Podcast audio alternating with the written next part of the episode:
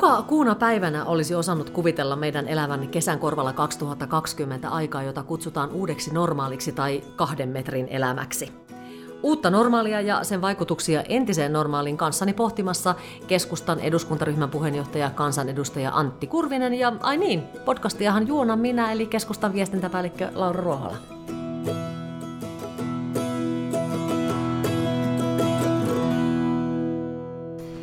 Uusi normaali, Antti. Minkälaisia sävähdyksiä sydämessä herättää tuommoinen sana pari, joka on yhtäkkiä meidän elämään tullut?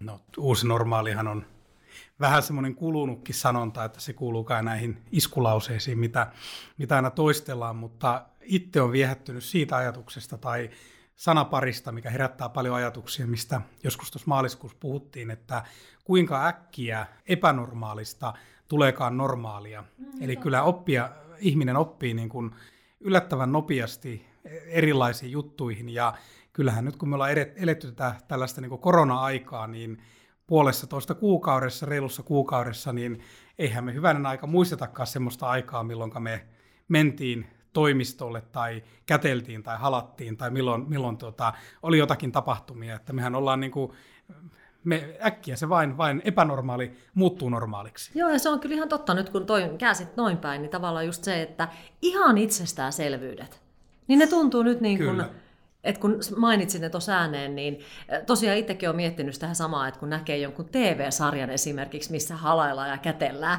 niin vähän melkein so- sohvalla säpsähtää, että ei, ei, mi, mitäs toi on?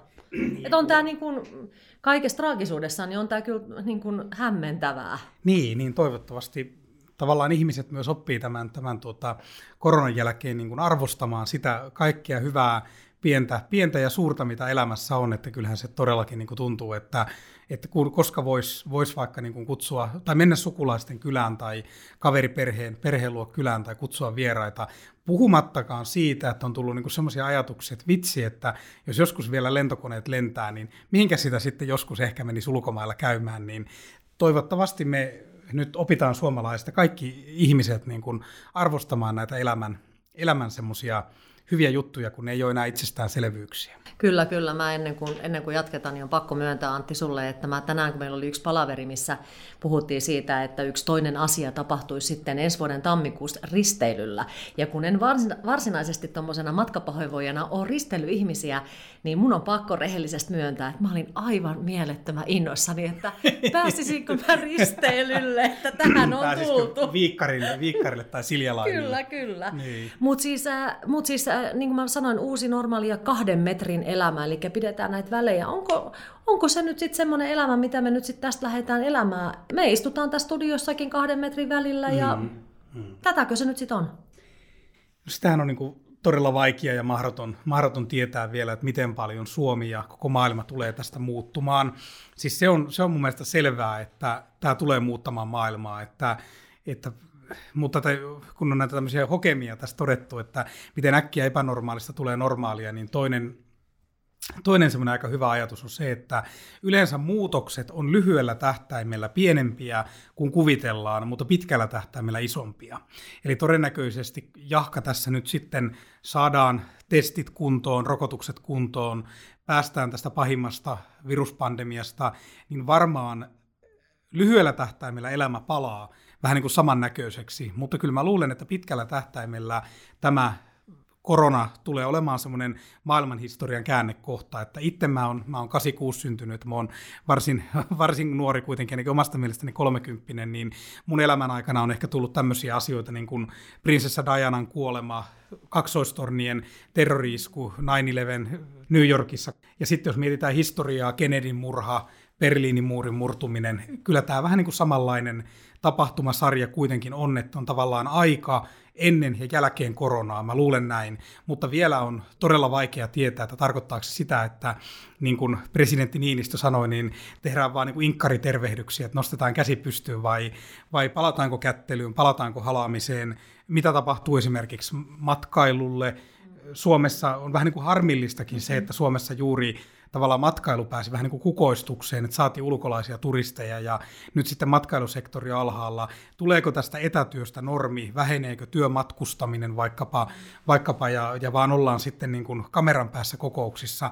En tiedä, mutta sen uskon tietäväni, kun on itteeni fiksumpia kuunnellut, että tästä tulee, tulee niin kuin tämmöinen uusi aika, ihan samalla tavalla kuin sen verran niin kuin pitää vajota muistoihin, että muistan olleeni ulkomaan matkalla armeijakavereitteni kanssa, kun tuli tämä tilanne, että yritettiin lentokone räjäyttää näillä pesuaineilla ja deodoranteilla. Ja sen jälkeen hän ei ole saanut vielä viedä sitten niin kuin lentokoneen niin kuin matkustamoon, kun, kun sen pienen minikrippussin sisällä, sitäkin on pian 15 vuotta taitaa olla, että niin tavallaan voi maailma muuttua, niin jollain tavalla mä uskon, että tämä kahden metrin elämä jää kuitenkin pysyväksi, mutta, mutta miten? Mutta kyllä se on aika ennen ja jälkeen. Se oli, se oli hyvin, hyvin kiteytetty. Siinä oli monta sellaista asiaa, missä, mihin tässä varmaan tullaan vielä, kun jutellaan matkaa eteenpäin. Mutta, mutta ähm, ehkä, ehkä nyt jotkut tarkkakorvaiset kuulevat myöskin sen, että sen lisäksi, että Antti Kurvinen on nuori mies, niin kuin hän itse tuossa äsken kertoi, niin hän on myöskin syvältä Etelä-Pohjanmaalta. Oletko Antti sinä törmännyt siihen samaan asiaan, mihin minä, että Suomi on tällä hetkellä koronan suhteen vähän niin kuin monen todellisuuden maa. On semmoisia alueita Suomessa, missä ei ole koronatartunnoista tietoakaan, ja ymmärrän sen, että se aiheuttaa ihmisissä monenlaisia ajatuksia. Tietysti niin kuin aina kun on senkin tietää, kun on eteläpohjalainen nuori mies, niin tietää, että naisten kanssa ei kannata ruveta tuota, niin väittelemään ja ja varsinkaan vahvatahtoisten naisten, niin kuin meidän, meidän viestintäpäällikkö Laura Ruohola on mainio vahvatahtoinen leidi, mutta sen on ehkä vähän sillä lailla väitän siinä mielessä vastaan, että Anna, kun nyt mennään, mennään sitä puolitoista kuukautta taaksepäin sinne maaliskuun puoliväliin, kun presidentti ja hallitus julisti poikkeusolot, niin silloin mun mielestä oli vähän niin kuin eri todellisuudet, että kun itsekin olin, olin Kauhavalla ja, ja tuota Etelä-Pohjanmaalla, niin silloin se niin kuin oli eri, erilainen tunnelma, tunnelma niin kuin Pohjanmaalla kuin sitten mitä se oli Helsingissä. Mutta kyllä mä väitän, että nyt niin kuin turvavälejä ja, ja niin kuin näitä varotoimia, niin niitä noudatetaan ihan yhtä lailla Etelä-Pohjanmaalla kuin sitten Uudellamaalla. Ja kyllä minäkin olen nähnyt Kauhovan uudessa S-Marketissa ihmisiä kasvomaskien ja tuupihuivien kanssa naamalla, että, että tavallaan kyllä korona on saavuttanut sillä tavalla niin kuin henkisesti koko Suomen. Ja tiedän, en vitsi, vitsi tuota sanoa ihan yksityisyyden suojan takia, mutta tiedän, että Etelä-Pohjanmaallakin hyvin pienillä paikkakunnilla ja, ja pienissä kylissä on ollut koronatapauksia ja jopa niin kuin on tullut vähän niin kuin naurattanutkin itseä, että kylläpä se korona on sinne, sinne tuota, niin, niin rauhallisiin ja, ja välillä vähän uinuviinkin pitäjiin niin kuin päässyt, että kyllä tämä maailma on vaan mennyt sellaiseksi, että ei me voida niin kuin, me ei voida ajatella, että, että me ollaan täällä Etelä-Pohjanmaalla keskenämme ja Kiinan tapahtumat ei kosketa meitä tai, tai joku sota toisella puolella maailmaa ei kosketa meitä, niin, niin se ei mene vaan. Kyllä me ollaan sillä tavalla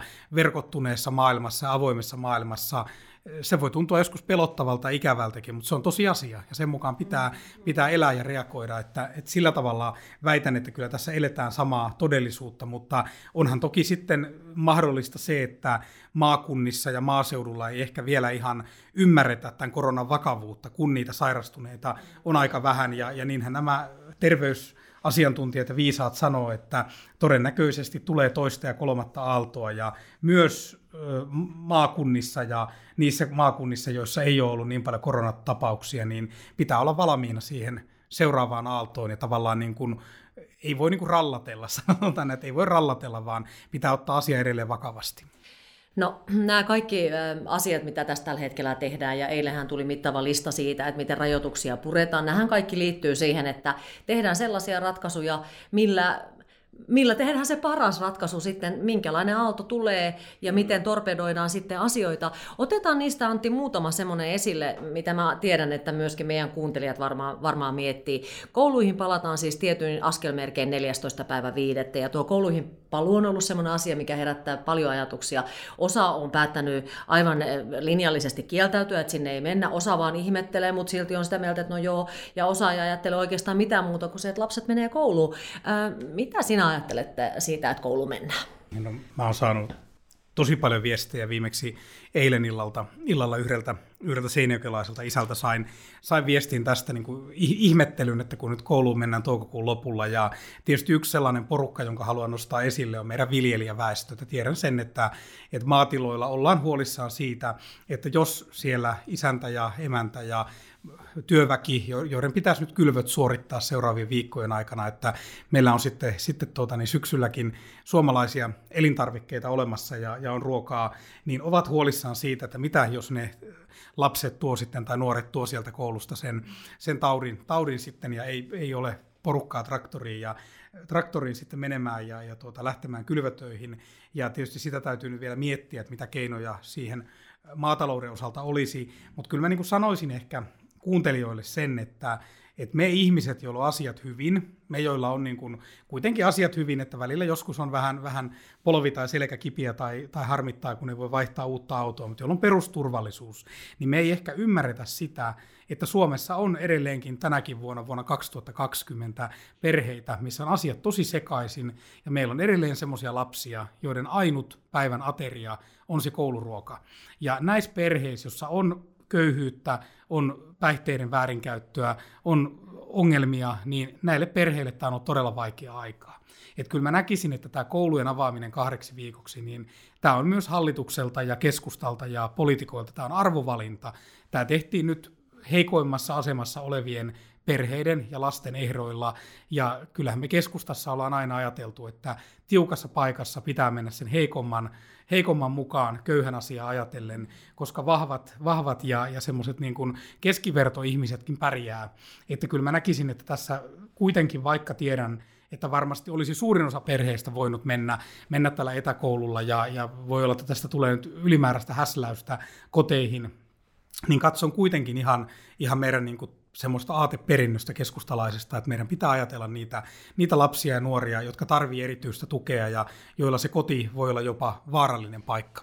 Niin, mä olin just tulemassa tuohon asiaan, että on se jotenkin niin kuin isossa kuvassa, kuvassa on kamalan surullinen ajatus se, että Suomessa on niitä lapsia, ketkä ei voi oikeasti ajatella niin, että koti on mulle maailman turvallisin paikka niin se, on, niin. se tietysti saa, saa mm. isossakin kuvassa, ei pelkästään koronaan liittyen, mutta siitä tulee niin kuin äärimmäisen ahdistunut olo. Niin. Se on surullinen asia kaikkinensa. Näin, näin, näin se on ja, näin se on, ja tuota, tämähän on ollut, ollut niin kuin monelle todella raskaita, raskaita viikkoja, että jos, jos perheestä on molemmat puoliskot, puoliskot ovat tuota, lomautettuna, rahasta on tiukkaa, tämä on tullut yllätyksenä tosi monelle, oikein ihmiset ei voinut varautua, ei, palvelualoilla olevat moni toimistotyötä tekevää on joutunut nyt ensimmäistä kertaa elämässä lomautetuksi. On ymmärrettävä, että pinna, pinna kiristyy siellä kotona, on huolia, ei saa, ei saa unta yöllä.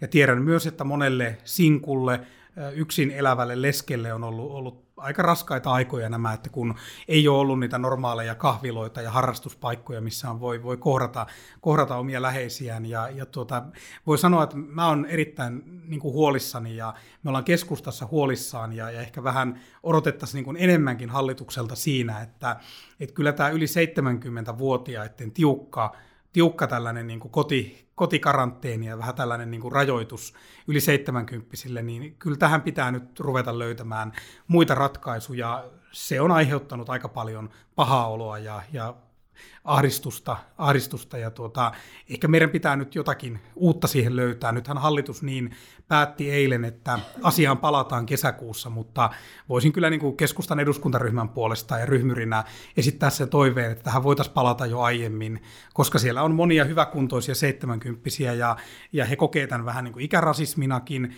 ja sitten on myös niitä tilanteita, että yli 70 jo puoliso saattaa olla vaikka muistisairas ja hoidossa ei pääse katsomaan.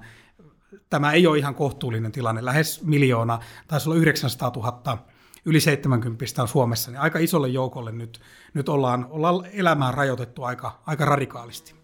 Ja se on tietysti semmoinen asia, siinä on niin paljon, niin monta monessa, monessa kun tässä on myöskin käynyt silleen, että, että tämä 70 plus-vuotiaat, joita siis on tosiaan maassamme yli se 900 000, niin siinä on myöskin käynyt, että tämmöiset eh, terveet, aktiiviset, elämänsä parasta aikaa elävät mm. ihmiset, niin heistä puhutaan yhtäkkiä myöskin vanhuksina.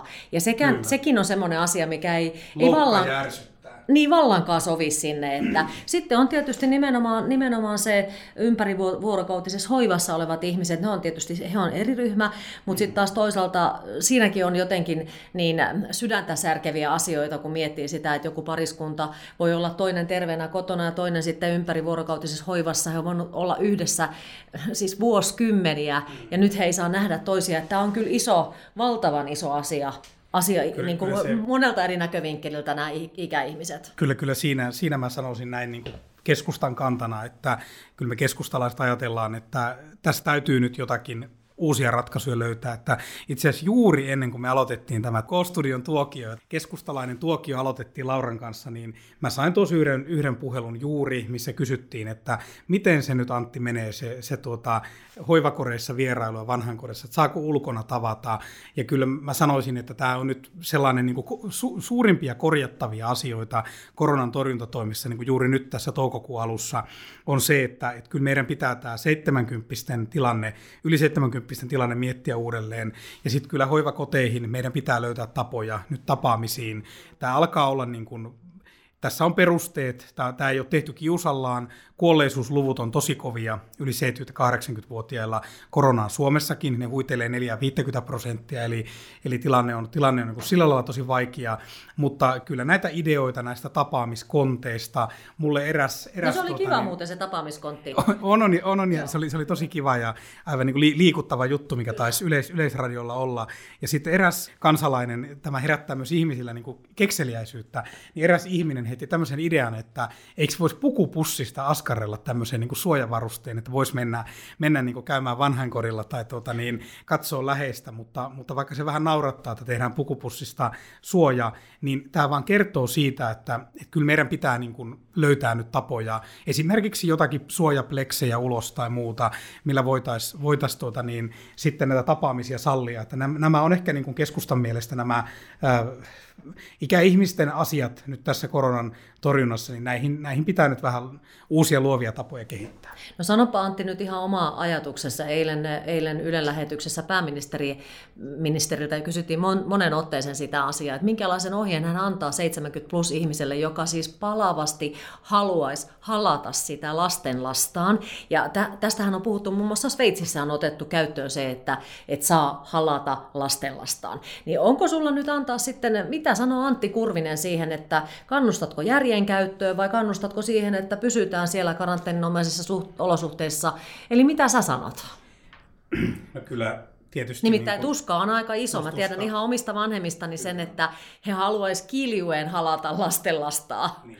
Se tietysti nythän hallitus on korostanut yli 70-vuotiaiden osalta entistä enemmän tätä oman harkinnan ja ikään kuin sitä maalaisjärjen käyttöä, mutta, mutta kyllä mä tietysti sanoisin, että yli 70-vuotiaille ja, ja, ja eläkeläisille ja muuta, että sitä omaa terveydentilaa kannattaa myös seurata, että jos on perussairauksia, esimerkiksi diabetesta, sydän- ja verisuonisairauksia, syöpähoidot on semmoinen juttu, joka on vaarallinen koronan kannalta, koska tämä syöpä, syöpähoidot, niin ne tota, ne heikentää niin paljon vastustuskykyä ihmisellä, että jos on tämmöisiä tilanteita, niin ei pidä minusta halata. Ja sitten pitää myös miettiä, että onko esimerkiksi puoliso tai sisarus esimerkiksi se vähän, vähän tuota, onko hänellä tämmöisiä sairauksia.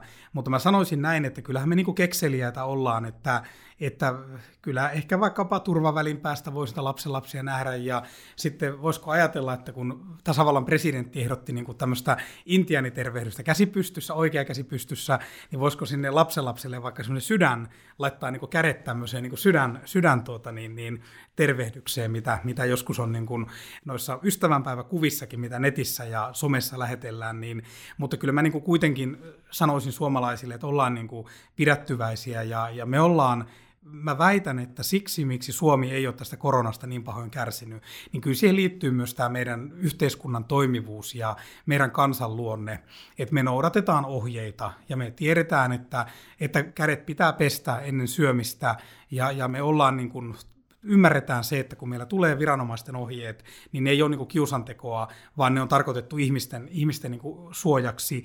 Ja, ja mä väitän, että se on niin kuin se syy, että, että ollaan mieluummin, vaikka se tekee kipiää, niin ollaan mieluummin liian varovaisia kuin varomattomia, koska on sekin raskasta ottaa kontolleen, jos vaikka joku läheinen sairastuu. On, on juuri näin. Mutta silloin alussahan, kun tämä kaikki oli vielä ihan alkutekijöissä, niin silloinhan taidettiin puhua siitä nimenomaan, että että suomalaiset kaikessa kummallisuudessa, silloinhan se oli jopa vähän vitsi, että suomalaiset saattavat selviytyä, koska he ovat jo valmiiksi niin omalaatuisia, eivät hymyile, eivätkä kättele, eivätkä halaile, mutta jätetään se nyt. Meillä se... keskustalaisille on hankalaa, kun me aina kätellään. Että mm. Mullekin opetettu, kun nuorisopolitiikkaan tuli, että aina, aina pitää kätellä ja se on kohtelista kaikki tilaisuudessa kätellä. Että se voi muuten olla semmoinen seuraus tästä koronasta, että, että kätteleminen voi ehkä vähentyä. Se on ihan totta ja se on muuten ihan totta Pysyvästi. nimenomaan näissä piireissä. Niin jos, siinähän on ollut ihan niin kuin mäkin olen kuullut muutaman lentävän lauseen, että jos ryhm, huoneessa on tietty määrä tai sitä vähemmän väkeä, niin aina pitää kätellä kaikki.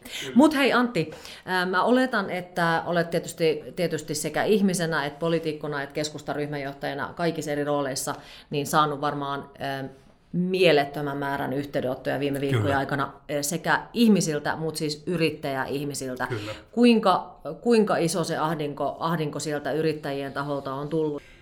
No tietysti hätähän on, on niin kuin valtava ja eikä se yllätyksellisyys on ollut yrittäjien ja yritysten kannalta se suurin ongelma, että tämä on ollut tämmöinen totaalinen shokki. Kyllä se on ollut, ollut niin keskiverto suomalaisen yrittäjän näkökulmasta niin täysin semmoinen musta joutsen, että niin kuin salama kirkkaalta taivaalta, että ei tätä tähän ole voinut kukaan varautua.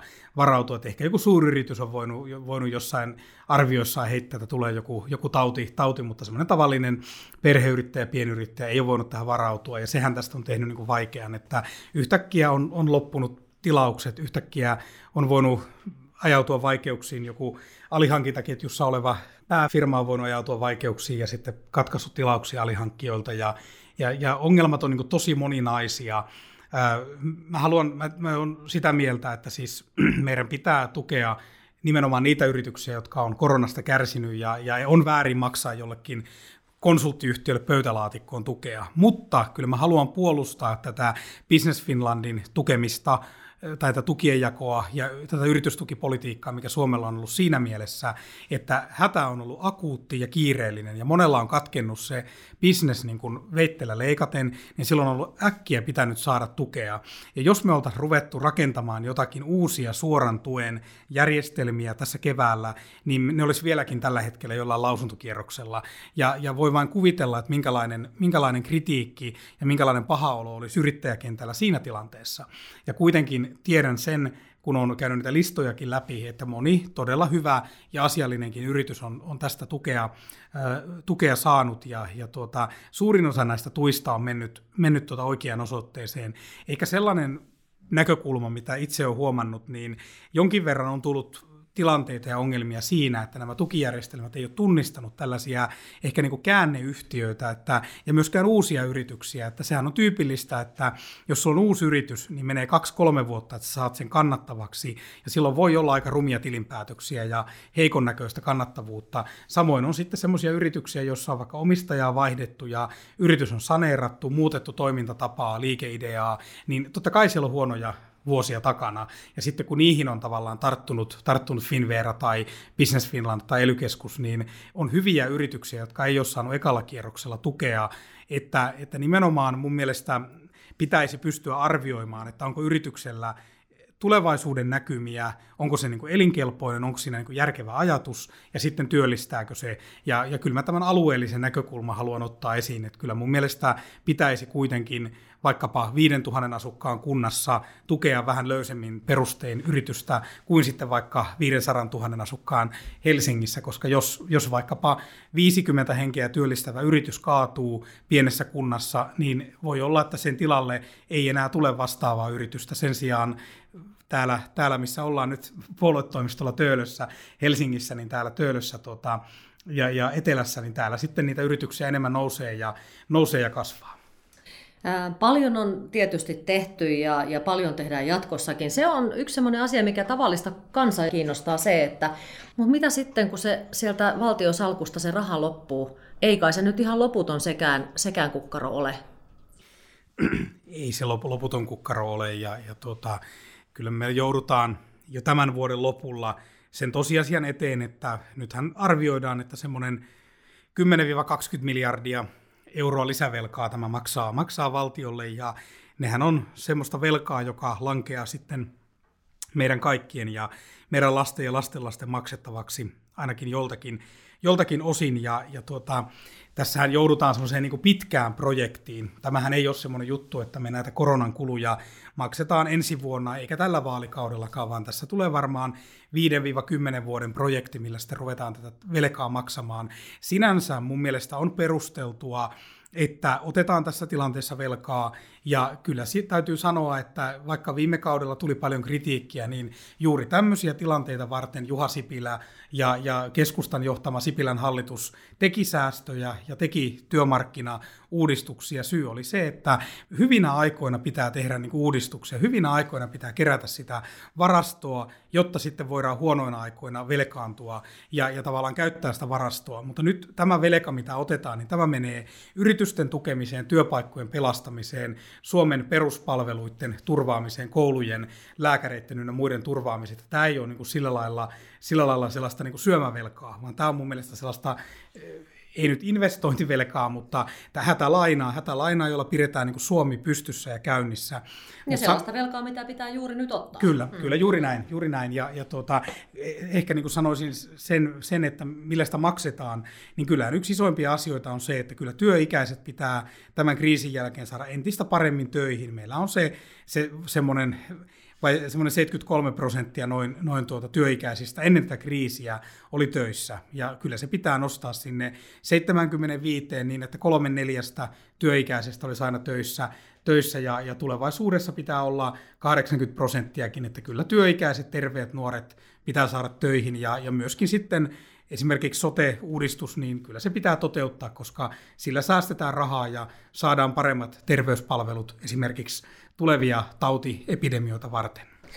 Ähm, miten Antti sun mielestä varmistetaan se, että siinä vaiheessa, kun väijämättömästi hän joskus tämä kaikki loppuu, Eli joskus ollaan vaiheessa seuraava. Mm, kyllä. Niin, ja kun puhutaan nimenomaan siitä yrittäjyydestä, puhutaan myöskin siitä, että minkälainen maa on Suomi, niin miten Antti sun mielestä tässä varmistetaan se asia, että Suomi on sellainen maa, johon halutaan jatkossakin investoida ja jossa halutaan jatkossakin yrittää? Kyllähän meidän pitää tehdä sillä, sillä lailla politiikassa päätöksiä, että Suomi, Suomessa saadaan nyt jo lyhyellä tähtäimellä liikkeelle taloudellista toimeliaisuutta.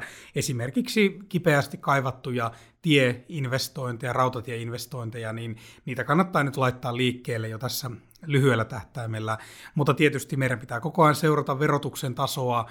Himoverottajiksi ei voi ruveta byrokratiaa ei voi liikaa lisätä, että kannattaa, kannattaa yrittää suomalaisten ja kannattaa ulkomaisten tuoda tänne rahaa ja, rahaa ja yrittää ja lähteä investoimaan. Mutta sitten ehkä tämmöisellä, niin kun, kuinka mä nyt sanoisin, ehkä, ehkä semmoisella arvo, arvopohjalla, niin mä luulen, että tämän kriisin jälkeen eh, semmoiset asiat kuin, kun tuota, laatu, luotettavuus, puhtaus tulee korostumaan, että, että kyllä tämä tautihan johtui siitä, että on on tämmöisiä paikkoja, missä virukset pääsee liikkumaan, niitä ei hoideta ajoissa, tieto ei kulje, asioita peitellään, siitähän tämä on lähtenyt liikkeelle ja sitten se kulkeutuu, niin kyllähän se, että asiat tehdään turvallisesti ja, ja ne tehdään laadukkaasti ja on luotettavaa avointa toimintaa. Et Suomihan on siitä valtavan vahva maa maailmalla, että meillä on, meillä on avoin yhteiskunta, meillä voi luottaa poliisiin, oikeuslaitokseen, meillä voi luottaa poliitikkoihin, toisin kuin monessa muussa, muussa maassa, ja täällä saa oikeutta, ja, ja täällä on niin turvallista liikkua tuolla kaduilla, ja, ja ei tarvitse pelätä, että jos illalla sulkee, sulkee tuota niin, putiikkinsa oven, niin seuraavana päivänä kaikki on putsattu pois, ja siellä lukee uus, uuden putiikin nimi, niin, niin kyllä mä uskon, että Suomella on valtteja, ja, ja semmoinen asia, minkä haluan nyt vielä nostaa loppu, loppuun esiin tai loppupuolelle esiin, on se, että kyllä tämä tulee niin kuin omavaraisuutta korostamaan, että me ollaan nyt nähty se, että on vaarallista, jos ollaan täysin ulkomaista riippuvaisia, jos ruokahuolto on ulkomaista riippuvaisia, energiahuolto on ulkomaista riippuvaisia, mutta myöskin me ollaan nähty elinkeinoelämässä, että jos teollisuus on aivan riippuvainen siitä, että joku komponentti tulee Kiinasta tai, tai on valtavan pitkiä tuotantoketjuja, niin ne on häiriöalttiita niin mä luulen, että kyllä varmasti tulee kotimaisen ruoan merkitys korostumaan, korostumaan puhtaan kotimaisen energian merkitys korostumaan, ja sitten tulee korostumaan se, että, että meillä on Suomessa omaa teollisuutta, ja luulen, että talouspäättäjätkin joutuu nyt vähän miettimään kuvioitaan uusiksi. Eli siis se sattumalta nimittäin kuulin, kun tähän, tänään, tänään kuuntelin radiota, niin siellä oli nimenomaan keskustelua siitä, että osi, osittain pienet ja keskisuuret yritykset on lähteneet jo siihen, että on kartoitettu sitä alihankintaketjujen saamista ensinnäkin nyt Eurooppaan ja sitten mahdollisesti ainakin Baltiaan ja sitä kautta Kyllä. Suomeen, niin siinä, jos ei se nyt avain ole kaikkein onnen, niin se on kuitenkin tulevaisuus. Ehkä. Kyllä näin, näin se on. Uudelleen teollistamiseen, Suomen uudelleen teollistamiseen on nyt kyllä mahdollisuuksia. Ja Antti, nyt sitten ihan loppuun. Meillä olisi vielä paljon juttuja jäljellä, mutta me pidetään aikataulusta tiukasti Mä liian kiinni. pitkä sana. No sinä olet pitkä sananen, enkä minäkään lyhyt sananen. Mutta asioita hei, on paljon. Meillä olisi niin paljon asioita. Tehdään toinen podcast. Hei, mä luulen, että sua tykätään kyllä kuunnella, toivottavasti minua. Älä vielä sano. Mutta hei, summa summarum tähän loppuun. Antti, kaikki ne meidän kuuntelijat, jotka kuulolla, niin siellä moni odottaa sitä kesää ja vaikka sitten paluuta siihen entiseen tavalliseen kivaan normaaliin, niin voisitko jotain semmoista hyvää sanoa tähän loppuun? No mä sanoisin näin, että nyt tämä korona-aika ja varmaan tämä koronakesä, kun meillä ei ole, ei ole tuota, musiikkijuhlia ja, ja me ei päästä hengellisiin kesätapahtumiin ja muuta, niin nyt kannattaa hyödyntää tämä sillä lailla, että tarkastellaan ihan sitä hyvää, mitä meidän lähellä on. Siis sitä meidän omaa, omaa kotia, meidän omaa asuntoa, laitetaan sitä pihaa, ehkä tehdään joku työ, mikä meillä on jäänyt kotona tekemättä jo, jo pari kesää, joku pihatyö, ulkotyö jäänyt tekemättä, pikku remontti.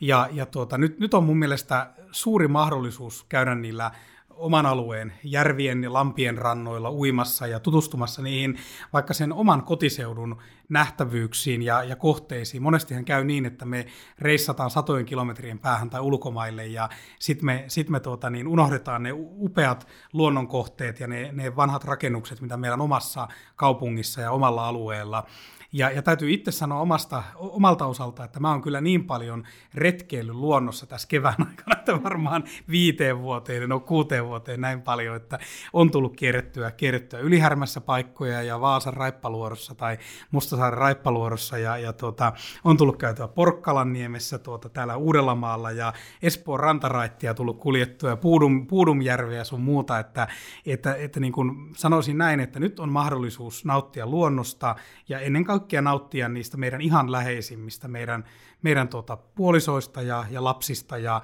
ja soittaa ja laittaa niitä videopuheluita ja lähteä vaikka tuota, niiden lastenlasten kanssa vaikka pikkuselle luontoretkelle turvaväli kahden metrin etäisyydelle. Ja hei, tähän loppuun nyt ihan tuhannen taalan vinkki e, eduskuntaryhmän puheenjohtaja Kurviselle, et maininnut Haltialan äh, luonnonpuistoa, ja ihan mielettömän hieno paikka, ajattelin lähteä tämän nauhoituksen jälkeen sinne.